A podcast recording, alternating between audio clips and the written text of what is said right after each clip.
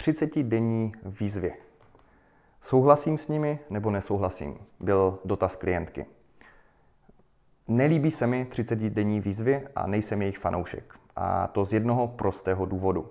Že je tam časové omezení a navádí to člověka k tomu, že po 30 dnech nemusím dělat nic. Nebo udělám výzvu a mám hotovo. Fitness, výživa a vaše cesta je nekonečný proces. Pokud to použijete k tomu, že nastartujete tou výzvou nějakou dlouhodobou cestu a potom nepřestanete po těch 30 dnech, je to perfektní a schvaluji. Ale pokud myslíte tímto způsobem, pravděpodobně to nebude úplně dobré pro vaše dlouhodobé výsledky. Podobně jako 12 týdenní dieta.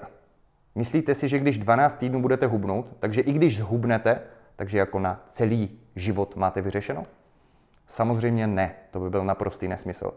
Je potřeba vytvořit dlouhodobé udržitelné návyky i v tom cvičení, i v té výživě a to teprve může mít smysl a přesah na další měsíce a roky vašeho života.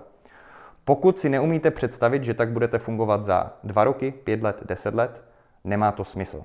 To neznamená, že si musíte 10 let psat do kalorických tabulek, ale můžete pomocí třeba kalorických tabulek vytvořit návyky, které vám pak poslouží i bez těch kalorických tabulek. Be effective.